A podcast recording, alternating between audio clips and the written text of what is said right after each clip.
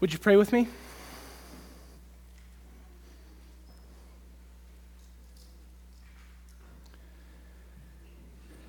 God, the only reason that we are here is because of the truths we just sang, because of Christ, not because of our merit,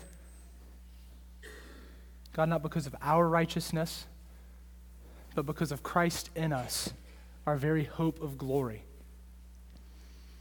So, Lord, this morning, cause us to love Christ more.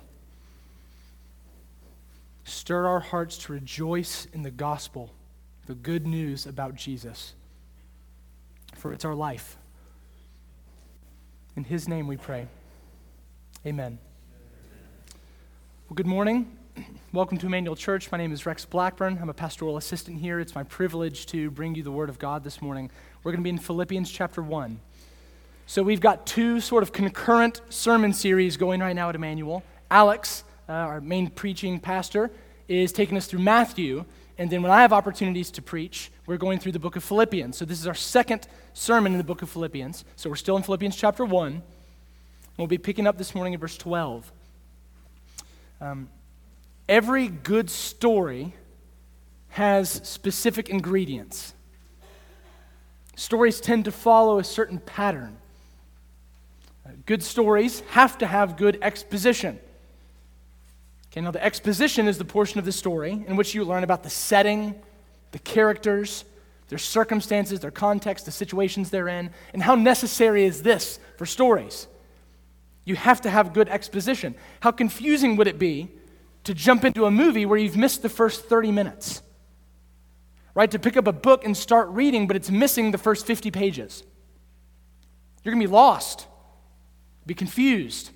Who are these people? Where are these people? When are these people?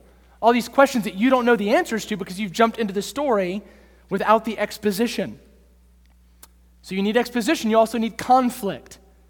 A story without conflict is a boring story, if it's a story at all. Uh, imagine Star Wars with no galactic empire. What are we doing? We're just following a kid on a desert farm on the planet of Tatooine. Yes, I am a nerd. Uh, imagine the Iliad. I can be refined. Imagine the Iliad without the Trojan War. What's the story about? That is the Iliad. The whole story is the war. Kids, imagine watching Aladdin, but there's no Jafar. What are we worried about? Why are we paying attention? There's nothing really going on. Conflict is necessary for good story. But you can't just have conflict, right? So the conflict has something has to happen to the conflict. We need resolution. The problem needs to be solved. The villain needs to be defeated. The battle needs to be won. So imagine watching Rocky 4, which is the only good Rocky. Uh, imagine watching Rocky 4 and the movie cuts off before the end of the fight. You just spent two hours watching Sylvester Stallone stumble through script and watching Ivan Drago in the ring and they're fighting, but what happened? There was no resolution. Who won the fight? The conflict went unsolved, right? Now, I said that the villain has to be defeated for the resolution to take place, but that's not necessarily true. It's possible to have a negative sort of resolution in stories. It's possible to have a story where the bad guy wins. So uh, I think of the book 1984. So I'm going to spoil the ending for you. So it's been out 75 years. I don't feel too bad about that. If you haven't read it yet, it's like tonight was the night you were really going to read it. So 1984. Plug your ears if you don't want to know the ending. The antagonist, the big enemy in 1984 is Big Brother. And our protagonist of the book, the hero, Winston Smith, the last sentence of the book says of Winston Smith, he loved Big Brother. Book ends. That's ominous.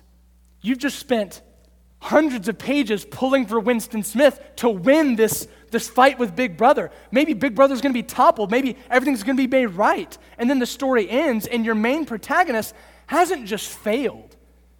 Right? He didn't just die a martyr's death as some hero who couldn't get the mission done. He defected. Right? He loves the enemy. Story over. Now that's resolution. But it's not a satisfying sort of resolution. Right? And that's a dystopian book. So that's purposeful. That's a perfect sort of book to have that kind of ending. But that sort of ending is not satisfying for us. All things are not made right with that sort of ending. Good has not prevailed. And that sort of desire is deeply ingrained in us, right? When we read a story, we want to see the good guy win. We don't want to lose the hero at the end of the movie, right? So, these sorts of story elements are indeed woven into our very hearts, into our very existence. Now, our text this morning, I wouldn't say it's a story. However, I believe this text follows a similar sort of story pattern exposition, conflict, resolution. That's actually how I want to divide up the, the text into those three points. There will be an exposition, conflict, and resolution. We're going to read the text now Philippians 1, verses 12 through 18. Keep your eyes open and see if you can spot those sort of separators in the text as we're reading it, right? So, Philippians chapter 1, let's read the passage. Verse 12. I want you to know, brothers, that what has happened to me has really served to advance the gospel. So, this is Paul talking to the people at the church of Philippi. So that it has become known throughout the whole imperial guard and to all the rest that my imprisonment is for Christ. And most of the brothers, having become confident in the Lord by my imprisonment, are much more bold to speak the word without fear. Some, indeed, preach Christ from envy and rivalry, but others from goodwill. The latter do it out of love, knowing that I'm put here for the defense of the gospel. The former proclaim Christ out of selfish ambition, not sincerely, but thinking to afflict me in my imprisonment. What then? Only that in every way, whether in pretense or in truth, Christ is proclaimed, and in that I rejoice. So, point one exposition. What's going on with Paul? Right? What's happening right now. And as with many stories, the exposition is going to take up the lion's share of this sermon. Okay, so don't get to the end of point one and hear me move to point two and think, oh my goodness, this sermon's going to be interminable. No, it's um, the exposition is going to be the lion's share of the sermon. So, what has happened to Paul? Well, imprisonment has happened to Paul, but a lot more has happened. Now, we don't get all of this from Philippians. Our source material for Paul's context here is coming from the book of Acts. Now, I'm not going to have you turn there. I'm not even going to read extensively from the book of Acts. Uh, but remember that Philippians is an extremely personal letter. So, in Philippians, and this sort of gives us an opportunity to review one or two of the things we talked about last time we looked at the book of Philippians. But in Philippians, we see this depth of friendship and care and kinship between Paul and the church at Philippi that really is unique among the Pauline epistles. They are partners in the gospel. Remember that language? They're fellow partakers of grace with Paul the congregation is dear to Paul, and the feeling is mutual. Paul is very dear to this congregation. And one of the main purposes of this letter is for Paul to let them know how he's doing. They want an update on Paul. They know Paul's been in prison, but what's happened to him? Uh, is, he, is he alive still? Has he stood trial? Is, is someone taking care of him? I mean, prisoners weren't really treated well in the Roman Empire. It's not like they were fed and cared for and put up in a posh place. No, it was on that person's loved ones to make sure that they got brought food and sustenance. And so the Philippians were supporting Paul even from a distance. So, well, in this letter, they finally get news about Paul. They finally get an update on how Paul is doing. So imagine they're reading the letter. They've probably been very eager to hear from Paul. And I'm sure that the first verses of this book are sweet to read, how Paul's talking about his relationship with them, his love for them. But then you have to understand, they're probably very excited to hear him say something like, I want you to know, brothers, that what has happened to me, oh, okay, now we're going to get some information about how, how Paul's doing. Because this congregation is very, very concerned about Paul and his welfare. And that first line, I want you to know, brothers, that's sort of an attention getter in this kind of letter. I want you to know, brothers, that's a little highlight saying, pay attention. What I'm about to say is important. So let's pay adequate attention to what Paul has to say. He says, What has happened to me has really served to advance the gospel. So, what has happened to Paul? Well, one biblical scholar summarized it this way What happened to Paul began in Acts 21 when the apostle set foot in Jerusalem. He was forewarned by the Holy Spirit that bonds and imprisonment awaited him. An entirely false accusation was leveled at him by his own people. He was nearly lynched by a religious mob and ended up in Roman prison, having escaped a flogging only by pleading his citizenship in Rome. His whole case was beset by a mockery of justice, for oh, though all the right was on his side, he could not secure a hearing. He was made the subject of unjust and unprovoked insult, shame, malicious misrepresentation, and deadly plots. There's references for each of these. He was kept imprisoned owing to officials craving for popularity or for money, or because an over punctilious facade of legalism. Even when the sufferings were over, there came the prolonged trial of the storm at sea, where his life hung by a thread, both because of the elements and because of the petty officiousness of those around him. Eventually, when he reached Rome, it was far from the ambassadorial entry that he had doubtless looked for. He came in the company of the condemned, bound by chains, destined to drag out at least two years under arrest, awaiting the uncertain decision of a fickle earthly king. Nevertheless, still imprisoned, still chained, still unheard, still uncertain, Paul writes to the Philippians what happened to me has served to advance the gospel. So, Paul is, what has happened to Paul is significant. And there's a lot he could tell them here about what has happened to him. And we'll see what he does. Now, this provides an opportunity to draw a quick distinction before we go further. When we think about suffering, we need to understand that not all suffering is created equal. Now, if you're in the equip class on walking with God through pain and suffering, this is a point you've already heard delineated a little bit.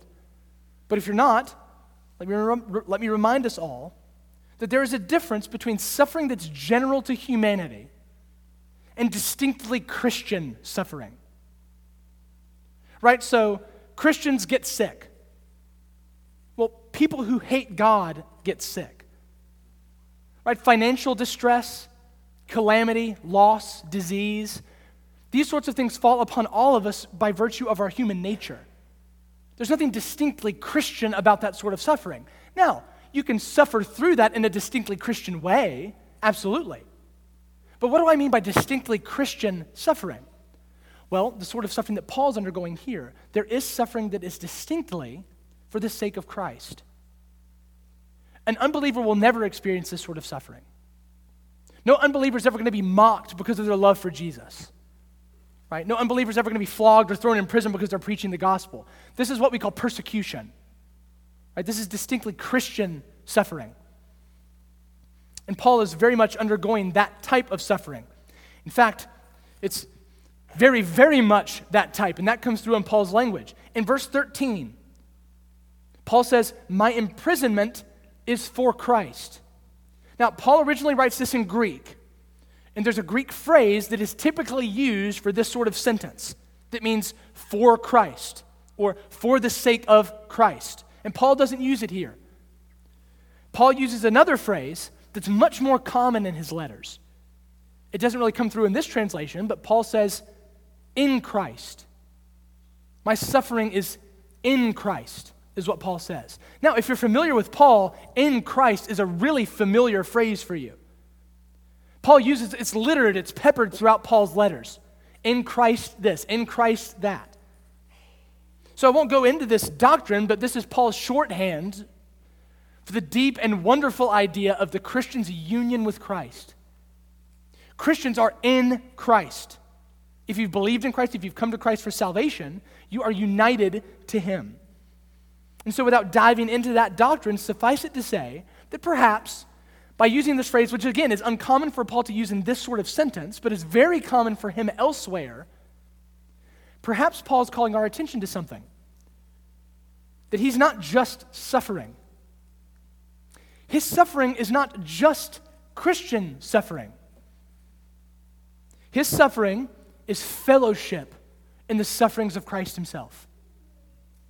Paul is, in these chains, sharing the fellowship of Christ's sufferings. Paul is mindful as he is suffering of the fact that his Lord also suffered. And no servant is greater than his master. So, Christian, as you suffer, be mindful of the same thing. Christ is your fellow sufferer.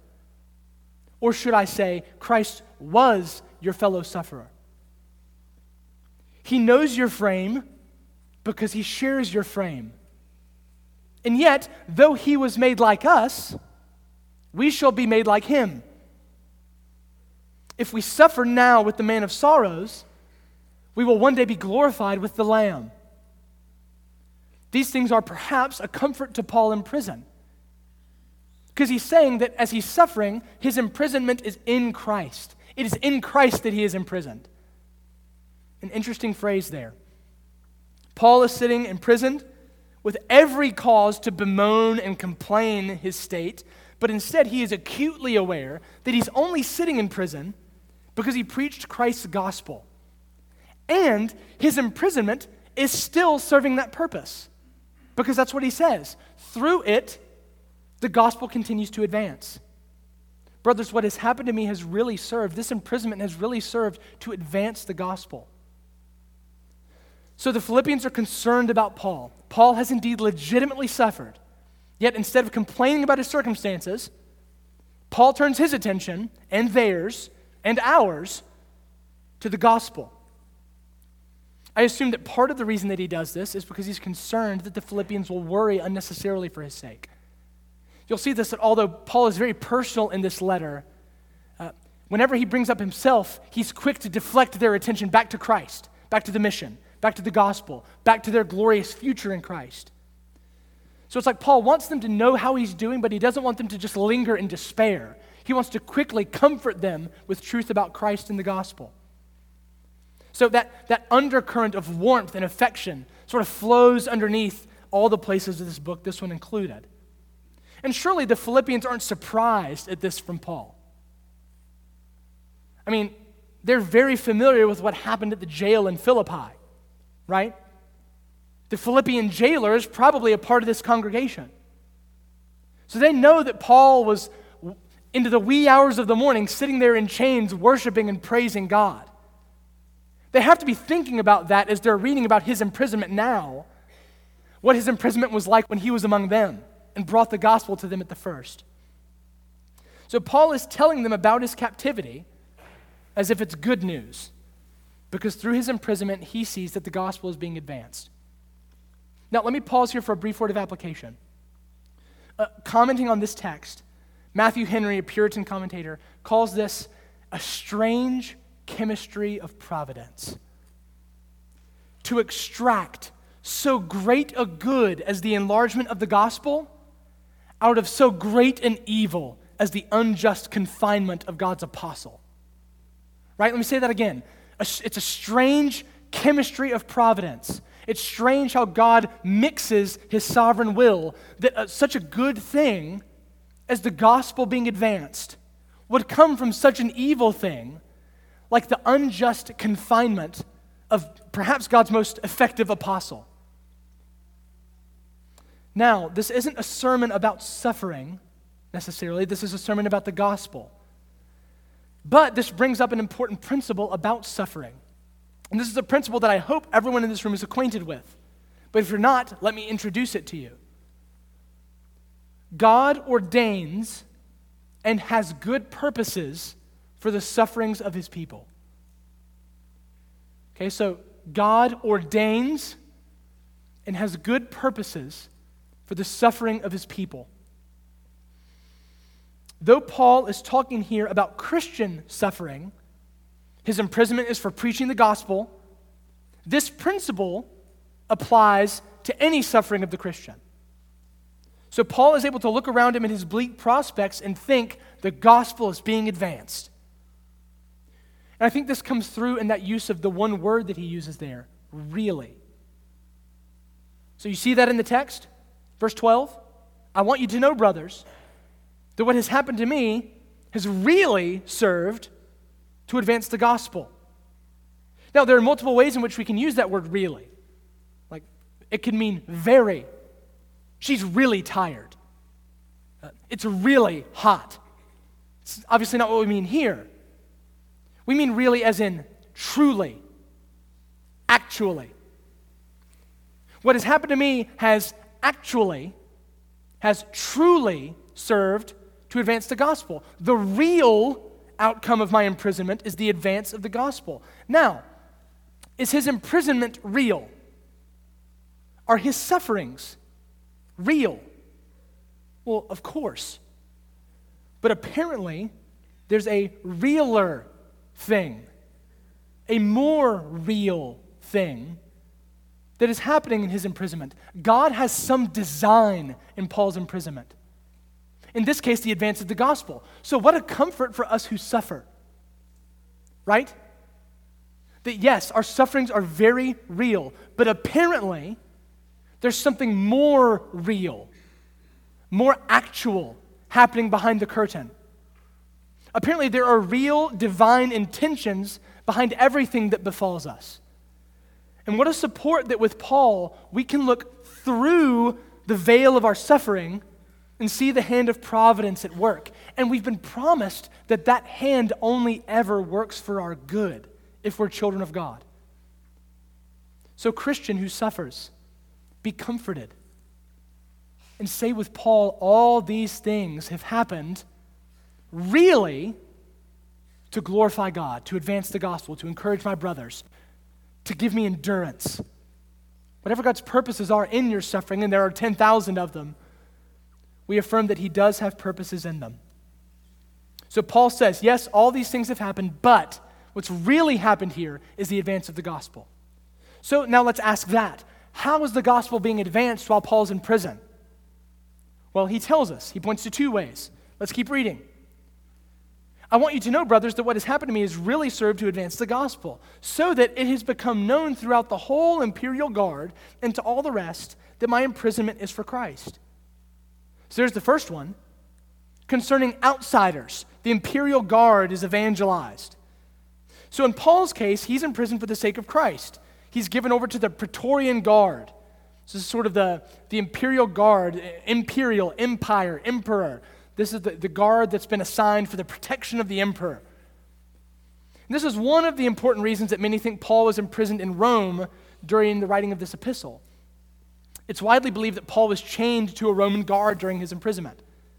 So, the way he's imprisoned, many believe it was actually like a sort of house arrest. So, he's not sitting there like behind bars playing a harmonica. He's in a home where he's kept and he's chained to a Roman guard. So, if you know Paul, you know Paul sees there an opportunity. So, what's Paul doing with this Roman guard that's now stuck with him? He's telling him about Christ. He's explaining the circumstances of his arrest, the preaching of the gospel. And then we assume that that guard doesn't stay with him 24 7. There's shifts, right? So one guard leaves, another guard comes. What's Paul doing? Well, we can imagine a new conversation. That guard leaves, another one comes. That guard leaves, another one comes. It's assumed that there were several thousand members of the Praetorian Guard. And Paul says that the whole Praetorian Guard has heard about Christ. Now, even if he's exaggerating there a little bit, uh, we can assume that Paul is getting a lot of face time with Roman guards. And from his words, he's using that face time for, for, the, for the purposes of the gospel. And it's not just the Roman guards, it's all the rest, whatever that means. So he says, it's become known throughout the whole imperial guard and to all the rest that my imprisonment is for Christ. So we don't know exactly who he's talking about here, and I'm not going to speculate on it, but we know that it's a lot of people. And it's unsurprising that Paul is speaking of Christ to anyone around him with every opportunity. There's another way, however, a second way, that Paul says the gospel is advancing. Yes, to outsiders, to pagans that are being evangelized and hearing the word of Christ, but also insiders are being emboldened by Paul's imprisonment. So let's keep reading. Verse 13. What's really happened has served to advance the gospel, so that it has become known throughout the whole imperial guard and to all the rest that my imprisonment is for Christ. And, verse 14, most of the brothers having become confident in the Lord by my imprisonment, are much more bold to speak the word without fear. So not only does Paul see the gospel going out to the lost because of his imprisonment, he sees the gospel going out from his fellow saints who have been emboldened by his imprisonment. Now, thinking about this, looking at examples of godly suffering, being emboldened by it to more faithful Christian witness. Brothers, sisters, I just want to point you to one place where there is a manifold multitude of examples of faithful sufferers. And that's our brothers and sisters that have gone before us. Uh, we talked in our confession about the noble army of the martyrs. That's a, that's a sea of encouragement if you want to know how to suffer well. Uh, we're actually going to sing a song after this sermon called For All the Saints. Uh, the, the, the, language for that song, it was kind of, it took me several times when we started singing that song to really understand what the song was about. The song is about the history of the church. It, for all the saints who from their labors rest. These are saints that have rested from their labors, who the by faith before the world confess. So they confess Christ before the world by faith. Thou wast their rock, you were their fortress, you were their might, you were their captain in their well fought fight. In their darkness drear, you were their one true light. So may thy soldiers, faithful, true, and bold, fight as the saints who nobly fought of old and win with them the victor's crown of gold. Hallelujah. Right, so that's what we're going to sing about at the close of this, this sermon. We're, we're going to sing about the faithfulness of the saints who have gone before us. And, and their faithfulness should spur us on to faithfulness, right? One example of this um, that I, I, first encountered in college in a class that I took on the Reformation. Uh, there's one martyr named Michael Sattler. Now, we would have some theological disagreements with Michael Sattler, uh, but he was a Baptist in a time when being a Baptist was a very deadly thing. And he ran afoul of the Catholic Church, among other views. Uh, part of it was his rejecting of the Catholic Church's view on baptism. Uh, this is from a biography on Sattler's life. This is the sentence that's handed out to him by the tribunal that he stood before. Michael Sattler shall be committed to the executioner who shall take him to the town square and first there cut out his tongue to silence his heresy. Then forge him fast to a wagon to be dragged to the point of execution. And there, with glowing iron tongs, twice will be torn pieces from his body, and five times more this will be done on the way to the site. And then the executioner shall burn Sattler's body to powder as an arch heretic. His wife will be drowned, and the other men with him will be beheaded. Well, this was all done. And there were other Anabaptists in the crowd that were watching this happen to their brother. And he's, he's taking this faithfully. Even as his tongue is removed, he still continues to try to pray for his accusers. Sattler's taken to the point of execution. All these horrific things are done to him. And to be burned, he's tied to a ladder. And they set a big wagon full of straw on fire and then push the ladder into the wagon. Well, as they do so, um, the ropes are burned from around his arms. And up from the wagon, multiple witnesses testified that they see a raised hand with two fingers upward pointing towards heaven, which was the agreed upon sign among the brothers that the martyr's death was bearable. So, this is what Sattler does. In immense pain, with such courage, such boldness, is testifying to his brothers, still looking to encourage his brothers that, hey, if they come for you, know it's worth it for the sake of Christ. And the final conversations between him and his wife are full of the same sort of material. So, what effect do you think that has on the saints that are there watching this happen? They're emboldened. I mean, we see this story over and over again from the early church that the blood of the martyrs was the seed of the church, right? As the church was slain, they grew. There were unbelievers there. Even some of those who sentenced Sattler that would later be converted because of his faithful testimony. Why? Because he suffered well. He died well for the sake of Christ. he faced the very worst that this existence has to offer with charity towards those who did it to him and boldness in the face of pain. The theologian John Calvin says this The tortures of the saints are indeed a dreadful spectacle, and they might tend to dishearten us if we only saw the cruelty and rage of the persecutors. But when we see at the same time the hand of our Lord at work, making his people unconquerable through the infirmity of the cross and causing them to triumph, relying upon this, we ought to venture farther than we had been accustomed. Having now a pledge of our own victory in the persons of our brethren. We have a pledge, a guarantee of our own victory by the sufferings of our brothers in the past and our sisters in the past.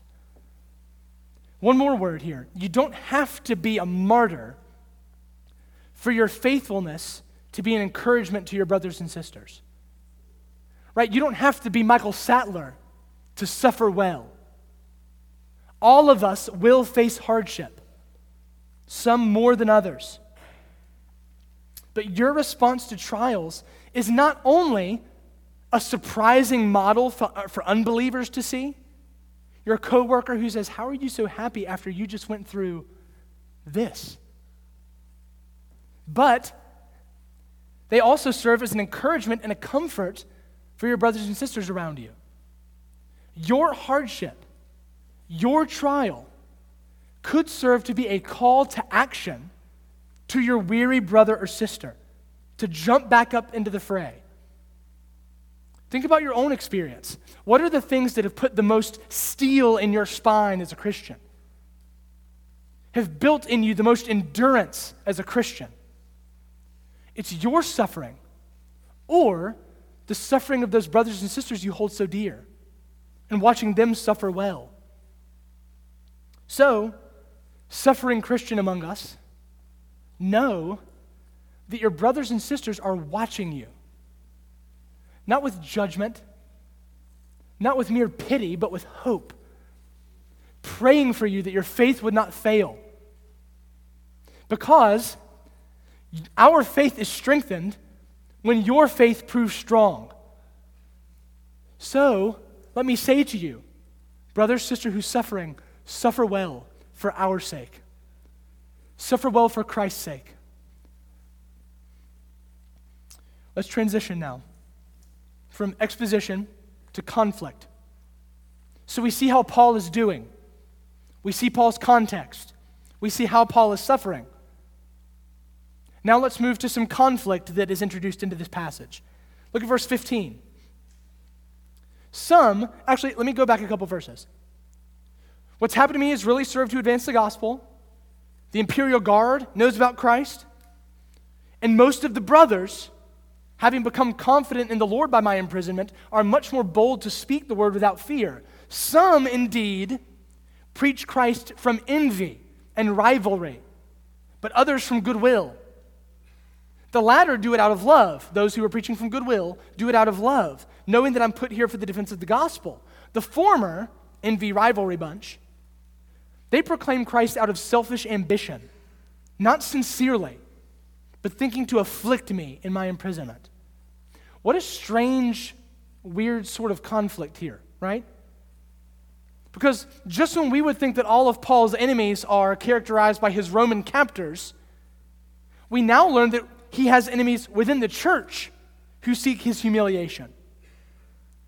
Now, they are within the church. If you read this passage, no, these are brothers. Uh, that's the first point to make here. These are not false teachers. It's clear from the text that these are brothers. Paul says most of the brothers are more bold to speak the word without fear. Some, indeed, preach Christ from envy and rivalry. Some what? Some brothers. Most brothers are emboldened in speaking the word without fear. Some, however, are speaking the word out of envy and rivalry. Paul also says that these, these, these people are preaching Christ. That's not the sort of language Paul uses about false teachers. He says they are proclaiming Christ. One commentator said that these enemies are not anti Christ, though they are anti Paul. So these are brothers that we're thinking about that see that Paul is in prison and they begin to preach the gospel more fervently. But they do so out of selfish ambition, envy, some sort of feeling of rivalry towards Paul and his ministry. They obviously had some sort of axe to grind for Paul, because verse 17 says, They don't proclaim Christ sincerely, but thinking to afflict me in my imprisonment. So, in some way, they believe that their preaching of the gospel is going to usurp and supplant Paul in his ministry. Now, this might sound strange, right? Preaching Christ out of envy, uh, sharing the gospel out of rivalry, uh, selfish ambition being your motive for evangelism, that sort of thing. Uh, maybe hard to even imagine that happening. Well, if it is hard to imagine it happening, let me just encourage you to take a long look inward. Selfishness, envy, rivalry, insincerity. These are vices that will silently, patiently wait at the door of your Christian health. Isn't your heart at times prone to covet the praise of men for your good works for Christ? Don't you sometimes notice insincerity tainting your worship of God? Why else would Christ warn us so gravely about doing deeds of righteousness to be seen by men unless things like rivalry, vanity, and selfish ambition were real threats to the gospel simplicity that should characterize Christian worship? Now, one quick caution.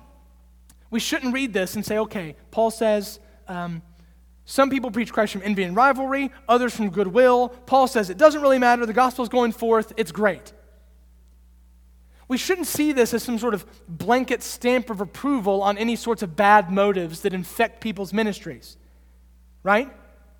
It's not Paul's desire that we should just abandon discernment in our consideration of other people. For instance, it seems clear to me that these people that Paul is speaking of, though they are proclaiming Christ, and Paul rejoices that the gospel is going forth, these people that are characterized by envy, rivalry, ambition, insincerity, Paul's not putting these guys forward to be elders in a local church anytime soon, right?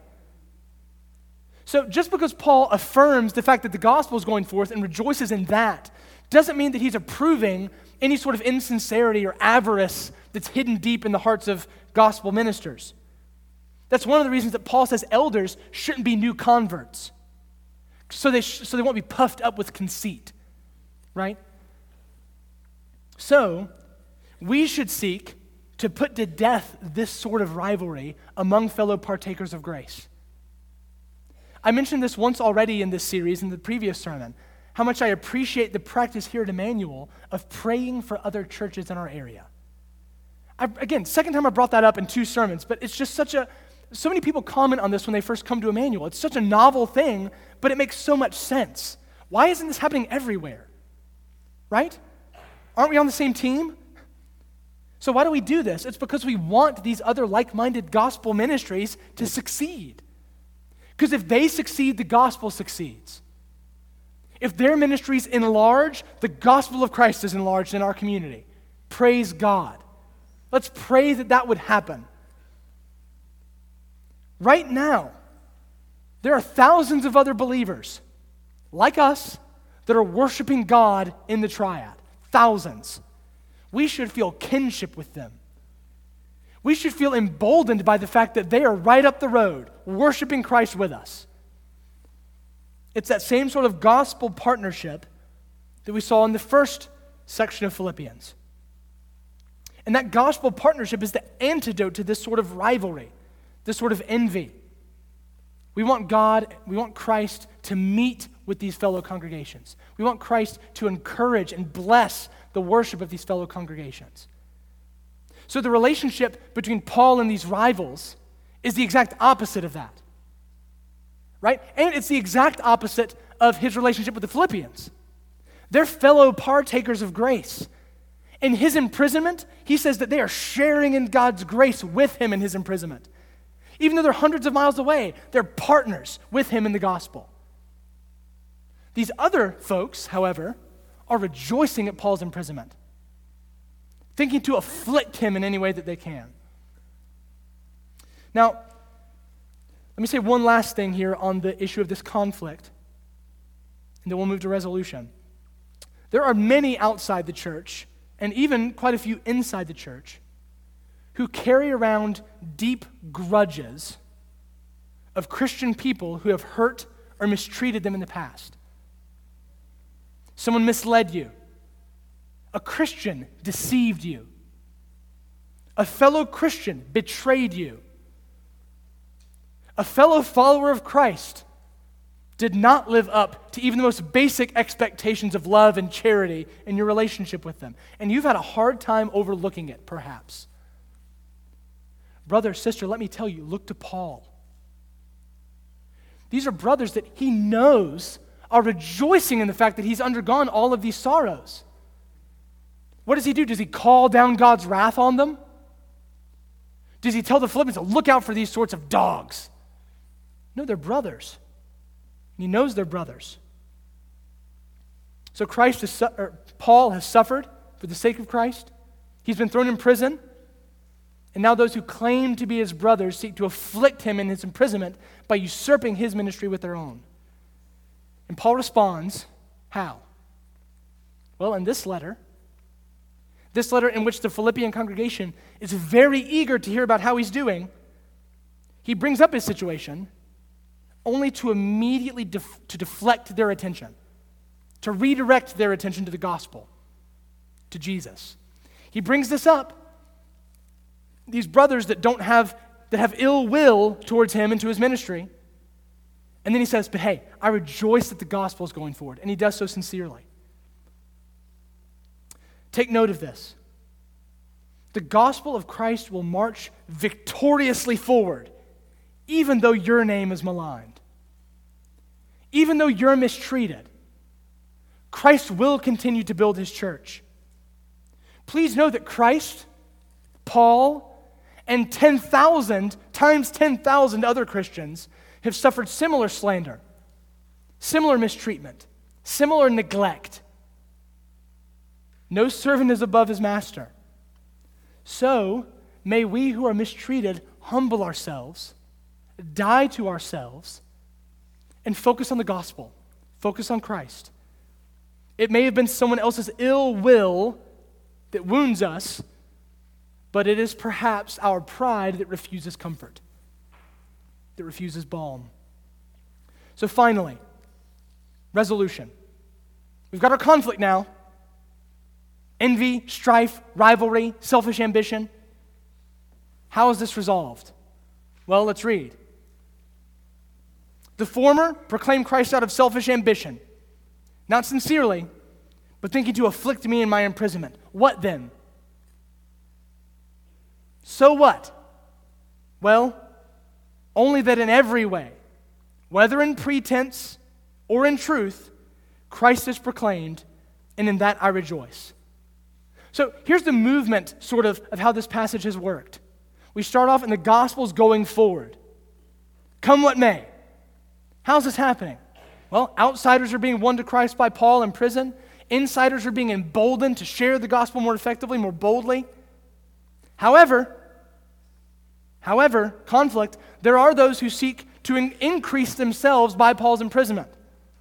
So those who are envious and selfish, we've got conflict. Yet, finally, resolution, the gospel still goes forward, and in this, Paul rejoices. So, whether or not it's sincere, whatever the aims of the men who are proclaiming the gospel, Christ is being proclaimed. Whether Paul's opposition comes from the world or whether his opposition, imagine it, comes from within the church, the gospel goes forward. Paul rejoices. Christ wins. My guess is that Paul is also sort of cueing to the Philippians how they should think about these sorts of situations. Right? He's modeling for them, you know, how obviously the Philippians are going to be protective over Paul and anyone who would say a cross word about his ministry. I'm sure they would want to rush to his defense, but Paul brings this up and immediately says, hey, I rejoice. Don't worry about me. The gospel's going forward. Everything's fine, he said while in chains. So, how is it that the gospel gives joy to Paul in spite of all his suffering? How is it that Paul can look at his circumstances, enemies within, enemies without, afflictions all around him, and say, I rejoice because the gospel's going forward, and mean it? This isn't trite platitude coming from Paul. When Paul says he rejoices, I think he means it. I believe him. So, how so? Well, let's consider the gospel. Paul has good news. Paul has good tidings of great joy. The power of God unto salvation for everyone who believes. And this is the good news we are sinners, both by nature and by choice. We have joined the mutiny against the King of the universe, glad rebels against God Himself. And yet, instead of pouring out His wrath on us, God's own Son is crucified for our sins. He took our place as a substitute, took God's punishment for our sin, defeated death by rising from the grave, such that a lonely man named Paul can sit there in chains and rejoice. A man with no prospects, no hope, no certainty about his future can joyfully affirm that the power of the gospel will prevail. Whether they release him or kill him, it's deliverance for Paul. That's powerful. That's freedom from the fear of death. And the Bible describes the fear of death as subjecting men and women everywhere to lifelong bondage. We live under bondage to the fear of death until we get gospel hope that come what may, we are Christ's. So, put him in bonds if you want to, Rome. But by doing so, you're just emboldening his brothers and sisters to give more faithful witness to the very gospel you tried to destroy. It's been said that the same wind that seeks to blow out a fire may also cause its spread. So, come what may, Christ will continue to build his church. All conflicts will be eternally overcome. There is no negative resolution waiting for us at the end of our journey. There is only eternal, beautiful, glorious resolution that we get to enjoy forever. Christ and his people will live happily ever after. And only because of the gospel and its constant forward advance, both in the world and in our own lives. So, brothers, sisters, until that resolution, the gospel of Christ will continue to go forward. And this Christ gladly and sincerely offers himself to any who would have him. Let's pray.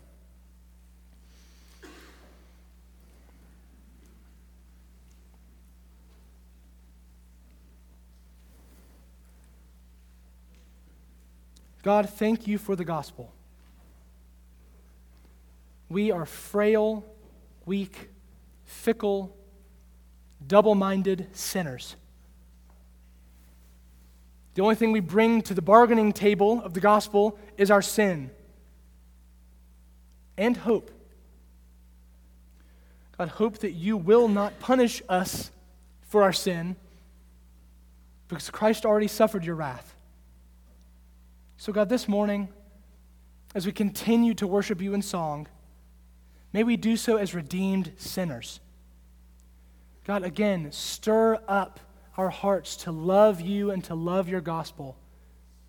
Point our hearts towards your steadfastness and Christ's love for us. Give us gospel boldness. In Jesus' name, amen.